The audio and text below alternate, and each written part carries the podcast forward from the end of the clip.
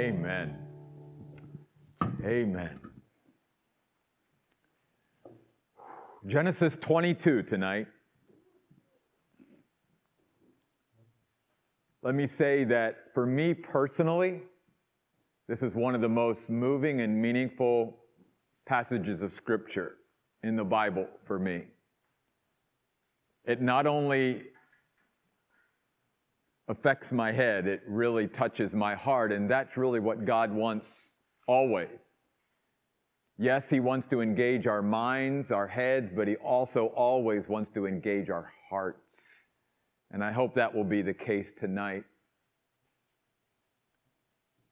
Genesis 22, the Lord will provide. At the beginning of this chapter, we are told that God is coming to test Abraham, to test him, to show the quality and depth of his faithfulness. That's always what God's tests are. God already knows. He knows everything. He wants to reveal to us and even to others what is the quality of our faithfulness to Him? What is the depth of our faithfulness to Him? And that's why He tests us, just as He test, tested Abraham. God will always test His people. And let's not forget, especially with Abraham, here was the man that God was going to start it all with. So it needed to be started with a solid foundation. It needed to be started with somebody who was solidly into God because God was going to start something with Abraham that has continued to this day. He's the father of all the faithful, including you and I. At one time in Abraham's life, he believed in God and God counted his belief as righteousness. And from there on out, anyone who turned to God by faith and believed was counted in with Abraham. So God came to test Abraham. How Abraham and you and I respond when God tests us can be our times of most effective witness. And what is the test? Can be boiled down to one question Do I trust the promises of God? Do I trust the promises of God? Abraham was going to be tested with that.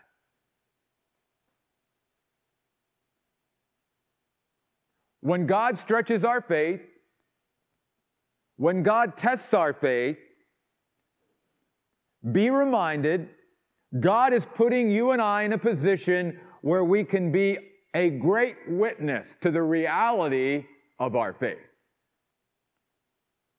It's easy to say we trust God and we believe in Him and all of that when everything in our life is going well or when God's not asking us to make any kind of sacrifice or surrender. It's much more difficult, right?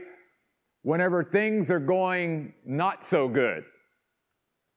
When one trial is coming in after another, and when God comes to us and asks us to do something really, really difficult, really, really hard as a demonstration of the depth and quality of our faithfulness. And that's exactly what God did with Abraham. God comes to Abraham and he says, Abraham, and Abraham says, Here I, here I am. Here I am. God knew Abraham by name. He knows you and I by name. He calls us by name. He calls his sheep by name. He knows us intimately, every detail about us, because He made us. And I love the demonstration of Abraham's faith, even right there, and what he said. He said, Here I am. I'm available, God. It's not our ability, but our availability that matters the most. God is the one that will make us able. But God is looking for those who will make themselves available, and that was Abraham. Here I am. And God said to Abraham, Abraham, I want you to take your son. Notice how deliberate God is here. I want you to take your son, your only son, the son you love, and I want you to offer him up as a sacrifice to me. Now, think about that. God all along has said, This is the son of promise. This is the one that all your descendants are going to come through, the ones that are as vast as the stars of the heaven and the sand on the seashore. And Abraham's probably going, What? You want me to take the life of the one that everything's going to work through? That's what I want you to do. Your son, your only son. You can't rely on Ishmael, remember from last week? It's all, all the hopes and dreams. Everything is founded on Isaac. And now you want me to give him up? God sometimes will ask us for very difficult things. He's asking here, and especially you parents, he's asking a parent to sacrifice their child to him.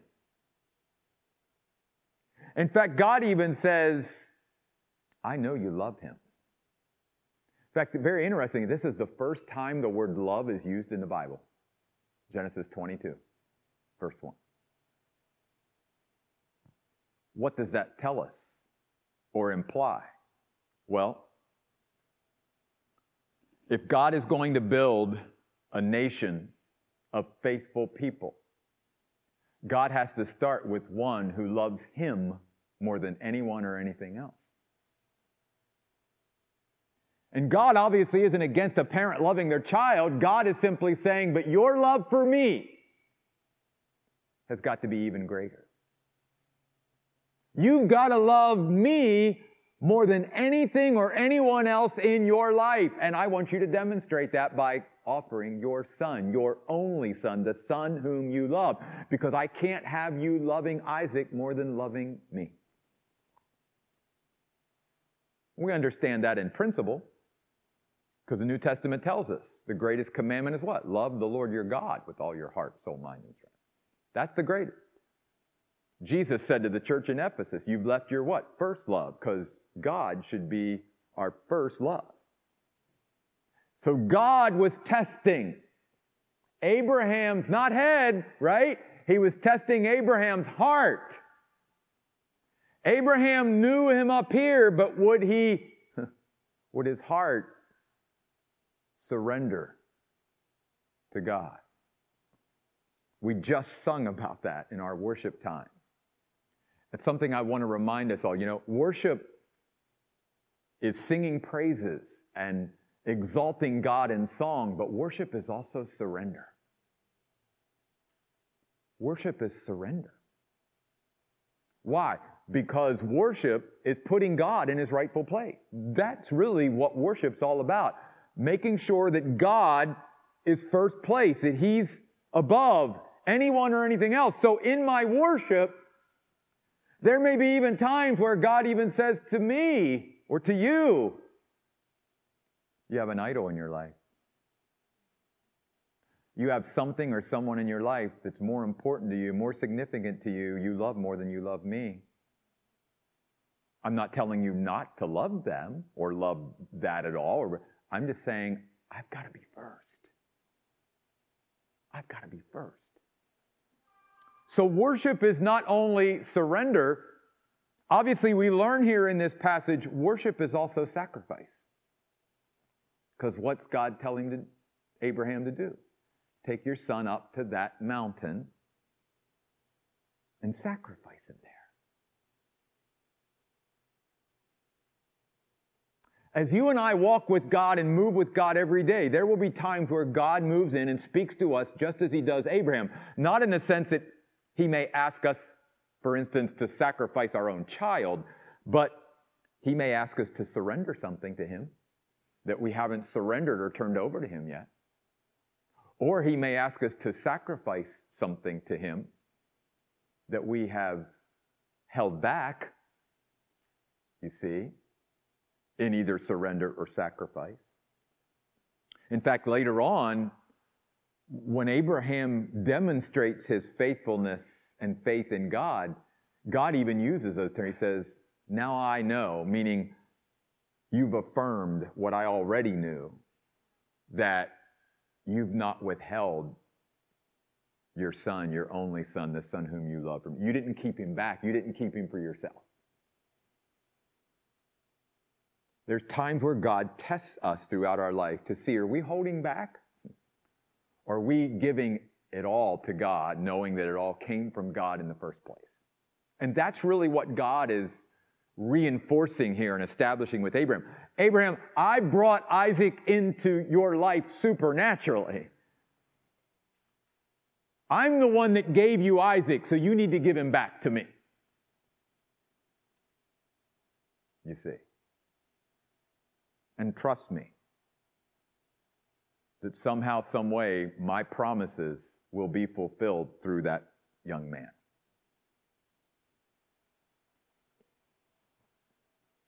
Abraham not only is demonstrating his faith in what he does, because you'll note there in the passage that after he has his conversation with the Lord, that there's that verse early on in the chapter that says, Early in the morning, Abraham got up, had got two of his servants, and got Isaac, and they set off for the mountain. Early in the morning. Again, showing that Abraham didn't put things off when it came to what God wanted. He didn't procrastinate. There was like, well, God, if this is what you're doing, boom, I'm, I'm in. We're going to do this. As crazy as it sounds, as, as counterintuitive as it is in my mind, as illogical as all of this is, I'm going to do it and I'm not going to put it off. And so it's a reminder to us that God many times will ask us to do the difficult thing. Sometimes God asks us to do something or be in something that's difficult. God isn't always about the easy. Because that's not how our faith is strengthened, and that's not how we're stretched, and that's not how we grow and develop. And that's exactly what's happening here. But Abraham's faith is not only seen in what he's doing here in this passage, it's also in what he says, which is true of us. It's, our faith and our faithfulness is seen not only in what we do, but in what we say. Because again, it starts with Abraham saying, Here I am, making himself available. But later on in the passage, he tells the servants, whenever he and Isaac split off from the servants and they literally go up themselves to the mountain, the words of Abraham are huge. He says, We're going to go up and worship and then return. Do you see that? That's faith. Even though God has told him, You're going to sacrifice your son to me, by faith, Abraham realizes somehow, some way, I don't know how, God's going to show up, provide, and make himself known and me and Isaac are going to come back. And, and one of the ways that's reconciled is in the New Testament, in the book of Hebrews, talking about the faith of Abraham, it says that Abraham even reconciled that God could raise Isaac from the dead. So he even went that far, like, you know what, somehow, some way, God's going to make this happen. Because God promised that it was all going to go through Isaac. So I've just got to believe even though God's asking me to sacrifice him. So I love that. Abraham saying to the servants, Me and Isaac are going to go worship, which isn't that interesting. I'm offering my son, and that's worship? Yeah, because worship is sacrifice and surrender. We're going to go worship, and then we're going to return. And then the last statement that Abraham makes in this passage that demonstrates his faith and I know I'm getting a little ahead of myself and a little disjointed, but again, I just decided this message can't come from my head, and even having my Bible, it, it had to come from my heart tonight.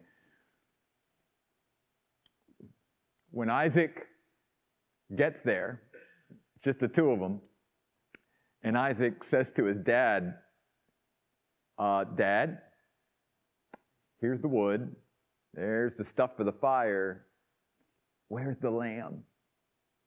And by faith, what's Abraham say? The Lord will provide for himself a lamb. somehow, some way, the Lord's going to show up just in time so he can be seen, so he can make himself known. And somehow, some way, within him, God's going to make it all happen. I don't know how. Abraham didn't know the specifics. He didn't know the particulars. He just knew that God somehow was going to show up. You know, the same thing is true in our lives. Sometimes we don't know how God's going to do it all. We don't know all the specifics and all the details of it, but we just know God's going to show up. And we can always count on God showing up. And that's Abraham's faith. The Lord will provide. By the way, at this point, I, w- I want to insert this as well. The, the significance of this place that Abraham later calls Jehovah Jireh, the Lord will provide, cannot be overstated. This is the mountain on which Solomon built the temple. This is also the hill on which the Lord did provide a lamb. This is the place where Jesus Christ was crucified. Think about it. All the significant things that were done on that one hill. And I think even back to the temple in the Old Testament sacrificial system where all those sacrifices were offered there in the temple area, pointing to the one sacrifice, the one that John the Baptist talked about. Behold, the Lamb of God that takes away the sin of the world. All happening here where Abraham was going to offer up his son Isaac. Now let's talk for a moment about, you know, what we might call the elephant in the room.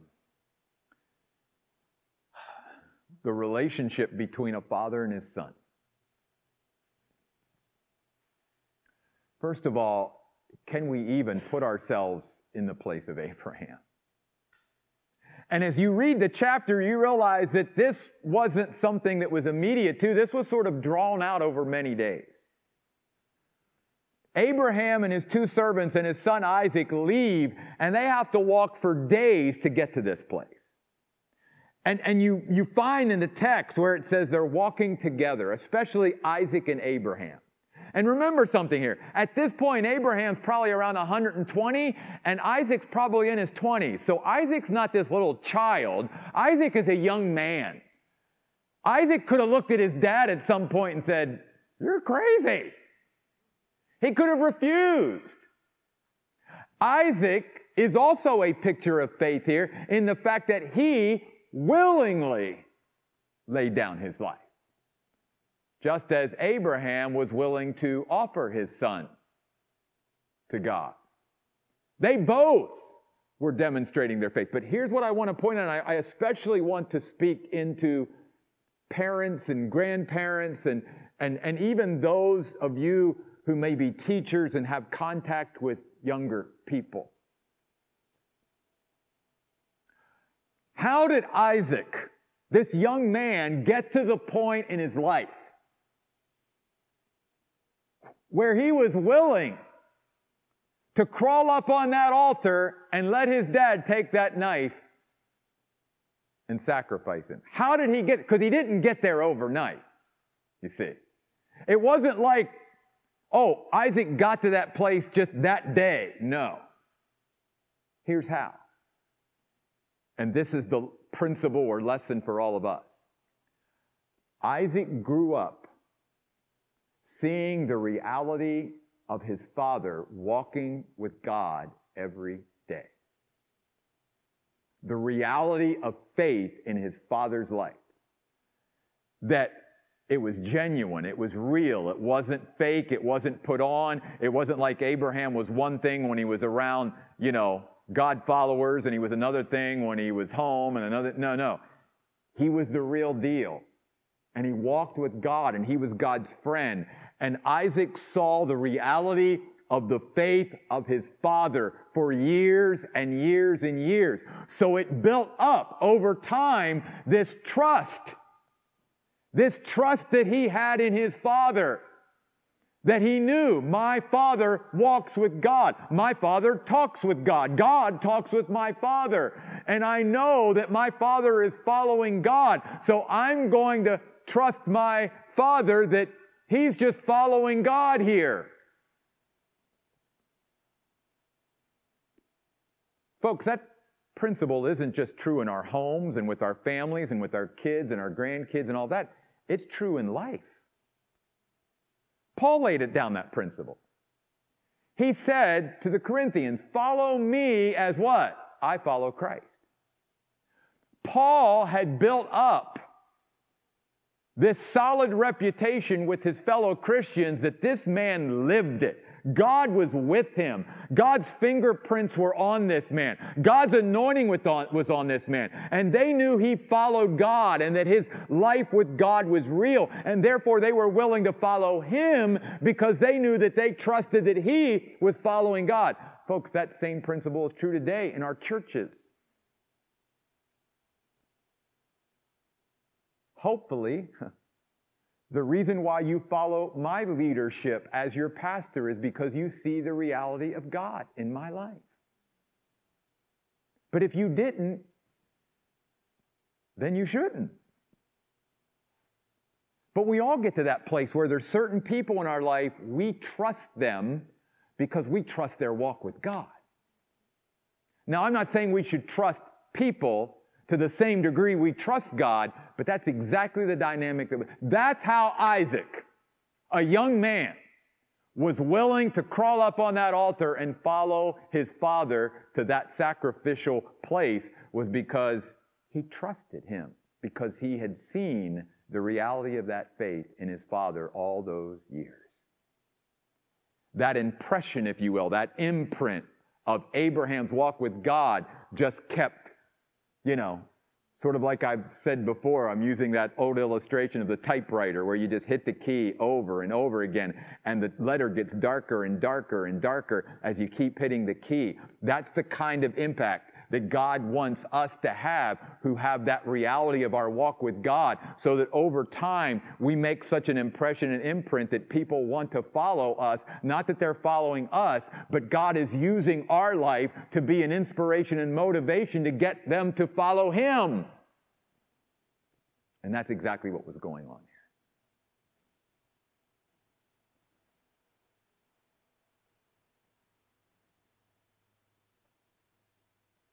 I love the picture too. Talk about a picture of Christ. Where at one point, Abraham, once they break off of the two servants, Abraham loads the wood for the sacrifice on Isaac's back. And can't you see Jesus carrying his cross on his back up the same mountain a few thousand years later? Isaac is carrying the wood of his own sacrifice. So they get to the hill. After days, can you? I can't even imagine. I, I can't imagine what was going through Isaac's heart and mind. I can't imagine what was going through Abraham's heart and mind. To that degree.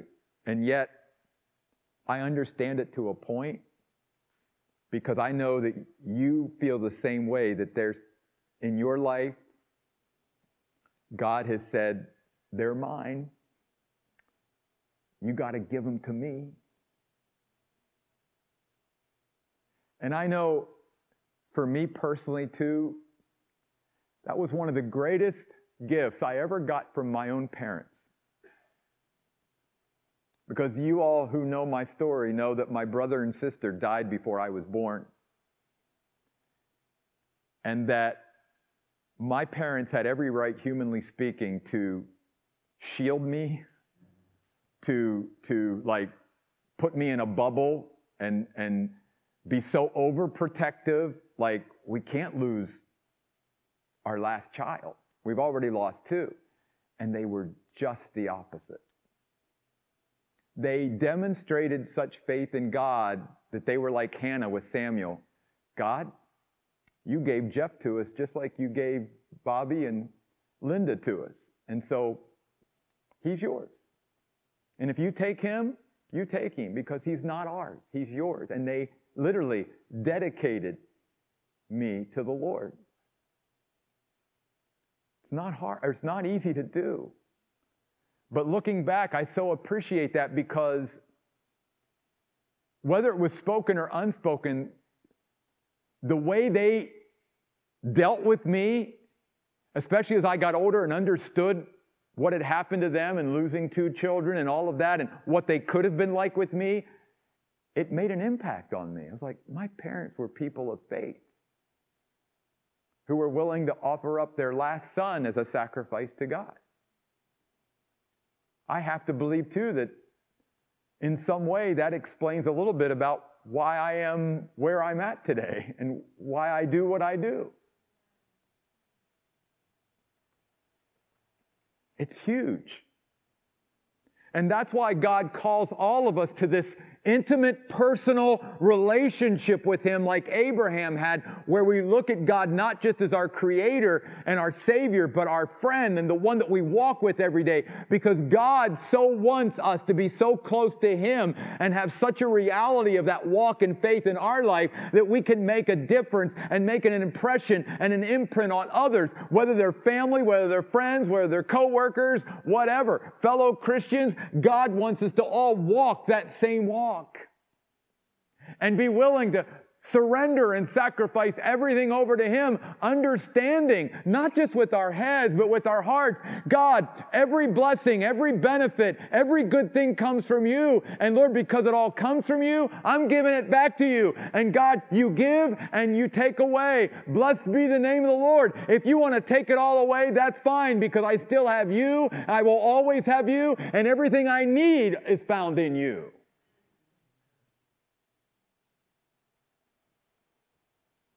In fact, I, I think I've shared this with you before. There's been a couple times in my life where I, I was so low that I felt like the only thing that I had in my life was God. And yet it was at those lowest times that I realized something very profound and, and, and needful for me to realize. And that was when God was all I had, I realized God is all I need. God is all I need.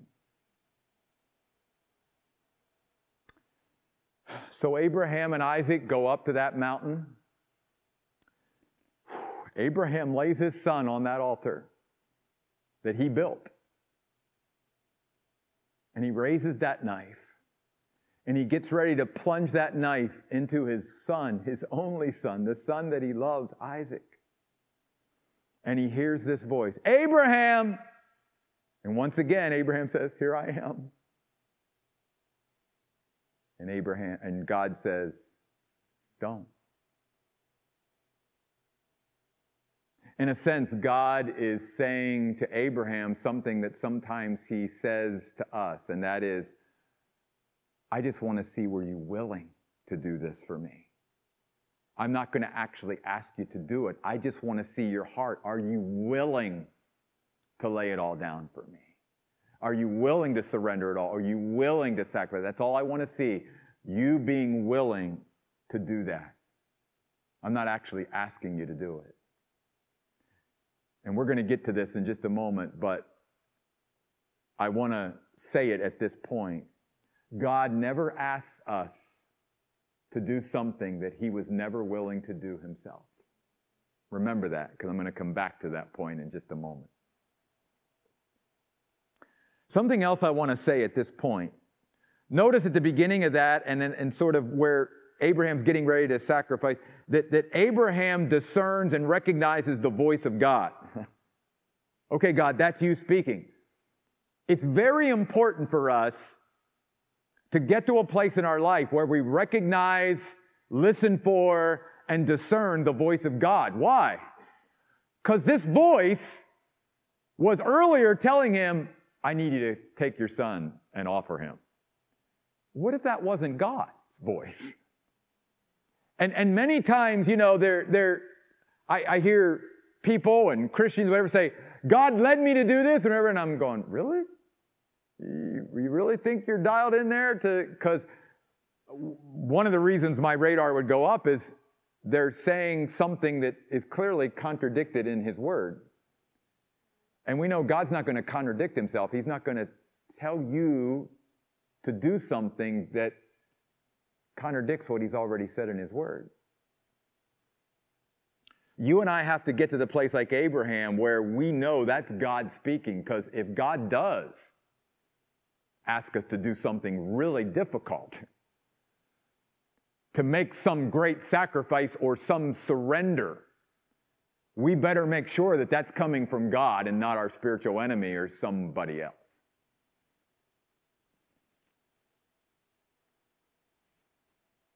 And so God stops Abraham from offering his son Isaac.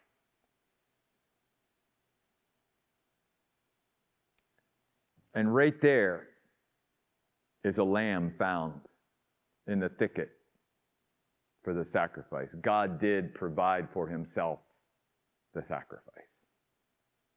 And so Abraham calls this place the Lord provides or Jehovah Jireh. God showed up. Boy, did he show up.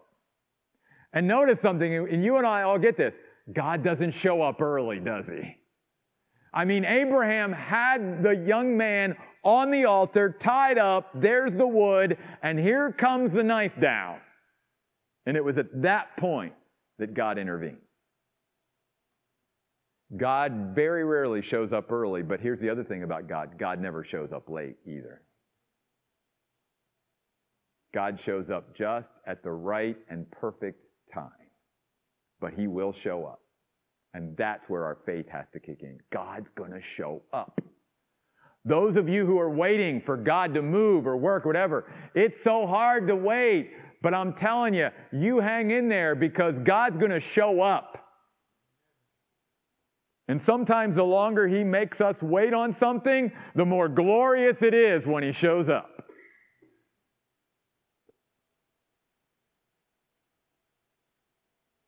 I love this too. After God sees that Abraham was willing to sacrifice his son, he said, Because you have not withheld, kept back your son, your only son, the son whom you love for me, God then begins to assure him of all the promises he gave him earlier, later on in the chapter. I will bless you and I will make you a great nation and your descendants will be like the stars in the sky and the sand on the seashore and all that. God reaffirms and reassures all of those promises again to Abraham. He says, You're the guy I want to work through. And you proved yourself. You proved yourself faithful. I tested you, and like Job, you came forth like gold, Abraham. Well done, good and faithful servant. And then before I close, I, I love this because it, it might seem like why is that in there? Like it's almost like an afterthought, right? At the very end of the chapter, Abraham starts to hear that some of his relatives are starting to have babies. And you, and you go, what's that got to do with the whole sacrifice of Isaac and all this stuff? God, even in that, is saying to Abraham, Abraham, I got you, and I got Isaac, and I'm taking care of everything over here. I'm fulfilling my promises because in all those children, you notice one of the names that sticks out there? Rebecca.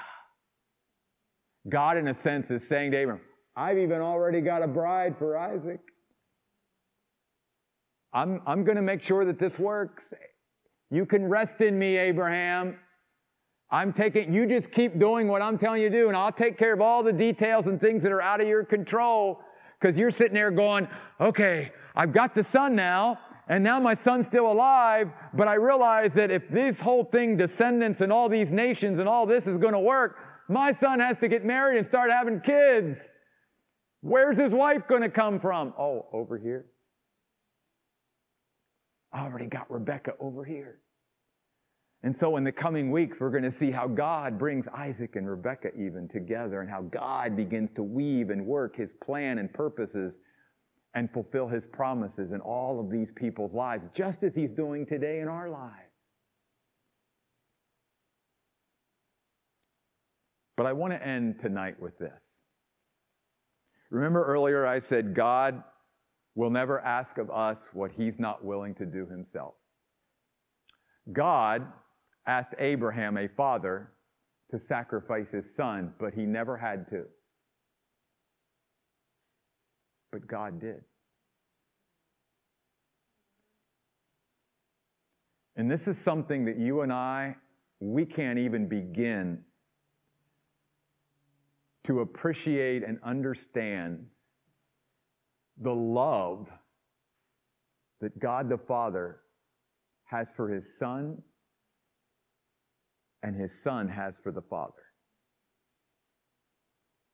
And one of the most famous verses in all the Bible is John 3:16. For God so loved the world, that's you, that's me, that he gave his one and only Son, so that we might not perish but have eternal life. God did sacrifice his Son. He left his Son, whom he loved, go to the cross, be beaten, be betrayed, be rejected, be scorned, be crucified. And he watched it all unfold because of his love for you and me. And then let's talk about the love that Jesus had for the Father. And like Isaac, and even greater, the trust that the Son, Jesus, had in his Father. Because in the Gospels, it says, Jesus is in that garden of agony. And he says, Abba, Father, Dad, I know you can do all things. Take this cup away from me. Jesus is not in that moment being a reluctant savior or a reluctant sufferer. He's willing to go to the cross and die for us. The hard thing that Jesus was dealing with was that he knew for that moment in time when God would make him who knew no sin to become sin for us. That for the one and only time throughout eternity, he was going to be separated from God, the Father. Which is why he cries out on the cross, My God, my God, why have you forsaken me? Do you realize that Jesus went through something that you and I, as hu- mere human beings, will never have to go through because God will never leave us or forsake us? And yet he did his only son. And that was what Jesus was struggling with is, I don't want this relationship that has been in perfect communion, this intimacy that I have with my father, this love that we have for each other, even be broken for a moment. But then Jesus says, I trust you, Father, because not my will, but yours be done. And Jesus went to the cross and not only took the suffering and the pain and the rejection and the betrayal, but was willing to go through that brokenness, if you will, between him and his father that he had never experienced before and would never experience again. And he and the father did all of that and experienced a pain, an acute pain that you and I just, we can't even understand. They did all of that for us. That's how much God loves you and me. And I hope, if nothing else tonight, when you think about Genesis 22 and the sacrifice of Isaac by Abraham the father, that even more than that, this chapter will remind you of the sacrifice of God the Father and God the Son for you and me. Let's pray. God, we thank you tonight for being here, for being in our midst. We thank you, God, for loving us so much with a love that, Lord, is incomprehensible in many, many ways.